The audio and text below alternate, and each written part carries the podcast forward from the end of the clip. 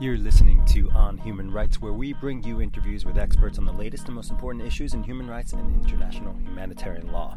I'm Gabriel Stein. We're broadcasting this week from the middle of the Baltic Sea. We're on the small island of Gotland in Sweden, where there's an annual political gathering called Almedalen. The week long event draws thousands from the political classes, different universities, civil society actors, and the business world. And today we're speaking to Simon Ebers. He does incredible work for an organization called Fryshuset. Simon works with helping young people get out of criminal gangs and right wing extremist groups. We sat down to talk about the methods they use, why they do this work, and the factors that push youth into gangs and extremist groups. Enjoy. Uh, thank you so much for joining us today. Thank you. It's a pleasure. Can you tell us um, a bit about the work that you're doing, what you're focusing on? Uh, right now, I'm working on uh, two disengagement programs. Uh, one is called Passus, and the other one is called Exit. The first one has a target group um, people that want to leave gangs, criminal gangs, and the second one has a target group people that want to leave uh, the far right movement. Uh, we work on an individual basis, and um, uh, last year we had around 88 clients in total. Uh, we've been doing this for almost 20 years. Started with Exit, the far right program, and later on developed uh, also Passus because we were seeing an increasing demand. And actually, we are um, a bit of pioneers uh, within this field. Uh, our Exit program is one of the first in the world, and now through the European Commission and the Radicalization Awareness Network, we've been able to spread our method to uh, other states such as Germany, the Netherlands, UK, the US, and Canada. And how long have you been involved uh, with this organization? With this particular program, I've been involved for a year, but with free Fryshuset I've been invo- involved around four years. And before I was working on a preventive uh, program that uses uh, passion combined with good leaders and dialogue. In this case, it was martial arts and Thai boxing. Uh, and we use this in order to reach out to our target group that many times is hard to reach because they don't feel part of society. Yeah, can you can you talk a bit about the target group and, and what their issues and major concerns are?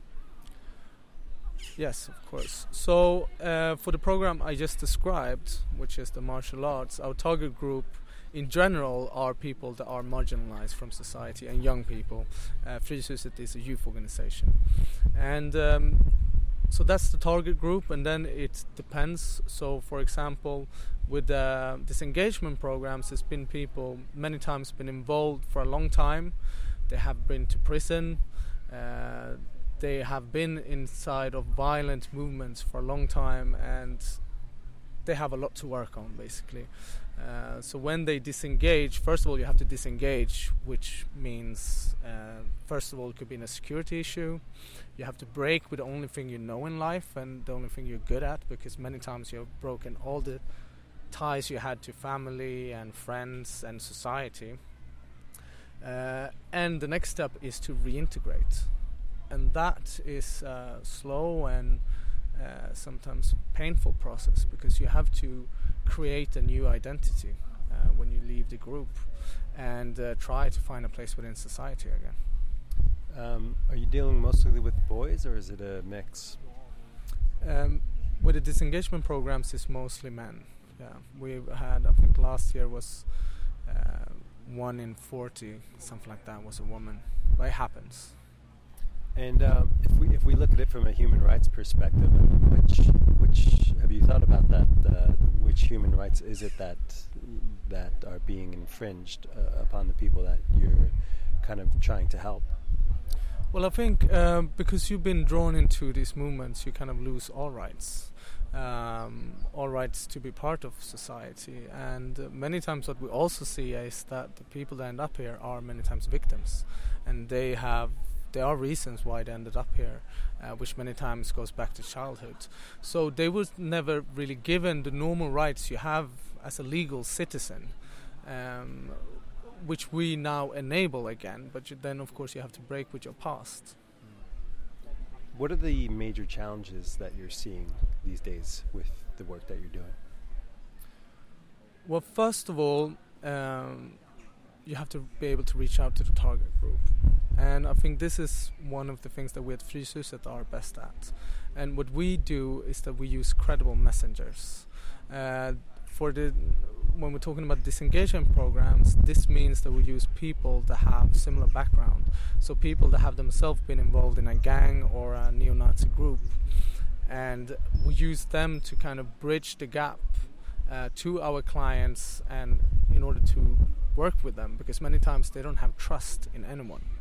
Uh, so that's that's a difficulty, but I think we've kind of figured the the solution out there. And the second one I would say is getting the support from society and getting support from decision makers and funders. And this has been this is a constant uh, issue. I think now we're at quite a good stage because it's a major political issue in Sweden. Uh, but it's not always obvious why you should help someone that works essentially against society. And wh- why should you help someone that has created violent crimes? So, so this is this is a major challenge, I would say. And and how do you reach people? You were talking about that challenge. Um, you know, how how do you make them comfortable to to be able to uh, come to you? Um, so, like I said, uh, credible messengers and formers is is key. I would say, uh, but also meeting them on a non-judging standpoint, uh, meeting them where they are. So, for example, we don't invite them to our office. You have to come to our office, and we will help you. Uh, we we go out in the environments they are. Uh, so, for example, in prisons, uh, we have um, meetings where we inform what we do and the kind of support we can provide. So I would say non-judging standpoint, meeting them where they are in life. And and what um, I mean, what are the things that bring? Let me put it this way: What are the similarities between both of the focus groups? I mean, what socioeconomic background, what type of issues that are, are they facing that um, is similar across the target group? Uh, I would say there's a lot of things that are very similar. Um, we are using essentially the same method to work with both of these groups. Uh, I think when you look at why people end up here when it comes to crime, it's often related to socioeconomic uh, reasons that uh, you grew up in an area where crime was accepted.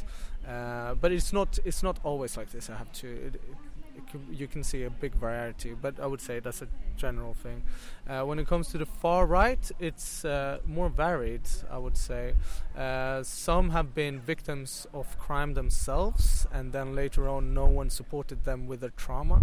Um, so there's a lot of frustration, and no one is listening to you, and eventually, you find a group uh, that can that can uh, let you understands you and um, uh, you can filter your anger through them. So so you get like a fixed program. Um, it makes life easier, basically. Um, so so that's one thing you can see. But then there's also, uh, if you look more on the countryside, uh, the same socioeconomic features.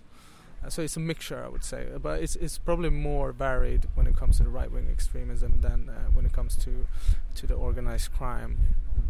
And, and can you talk about the organized crime um, and right wing extremism? I mean, what are the what's happening right now um, compared to three or four years ago? Are we seeing shifts?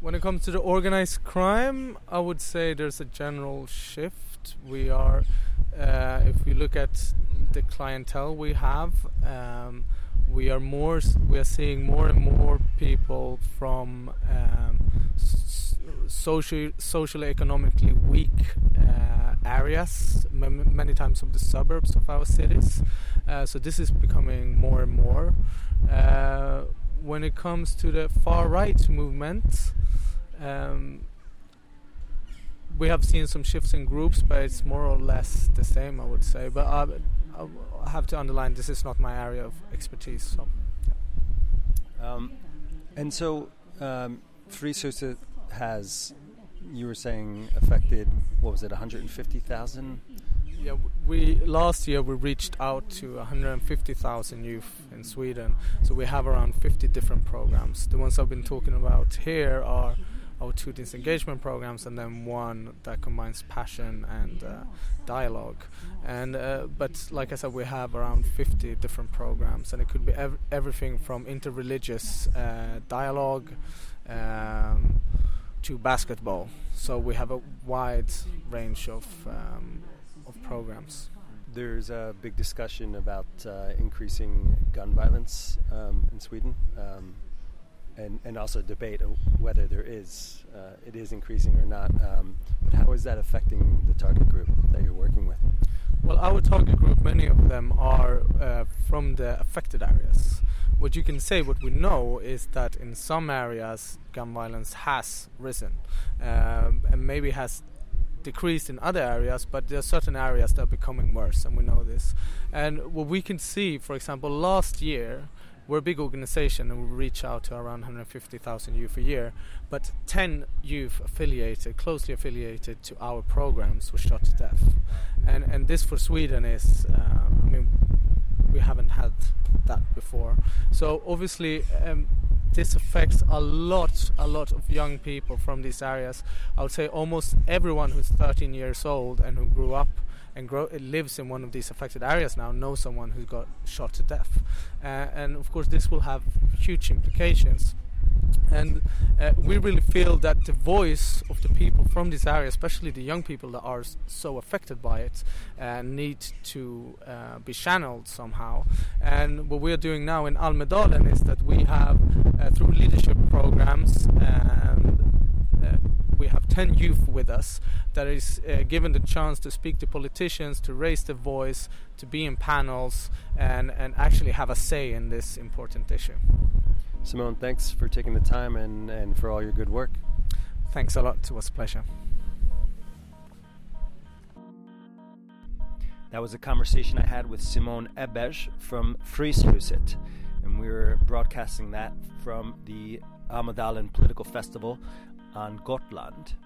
We'll be back soon with more interviews and discussions, talking to different experts on the most important issues in human rights and international humanitarian law. Thanks for listening.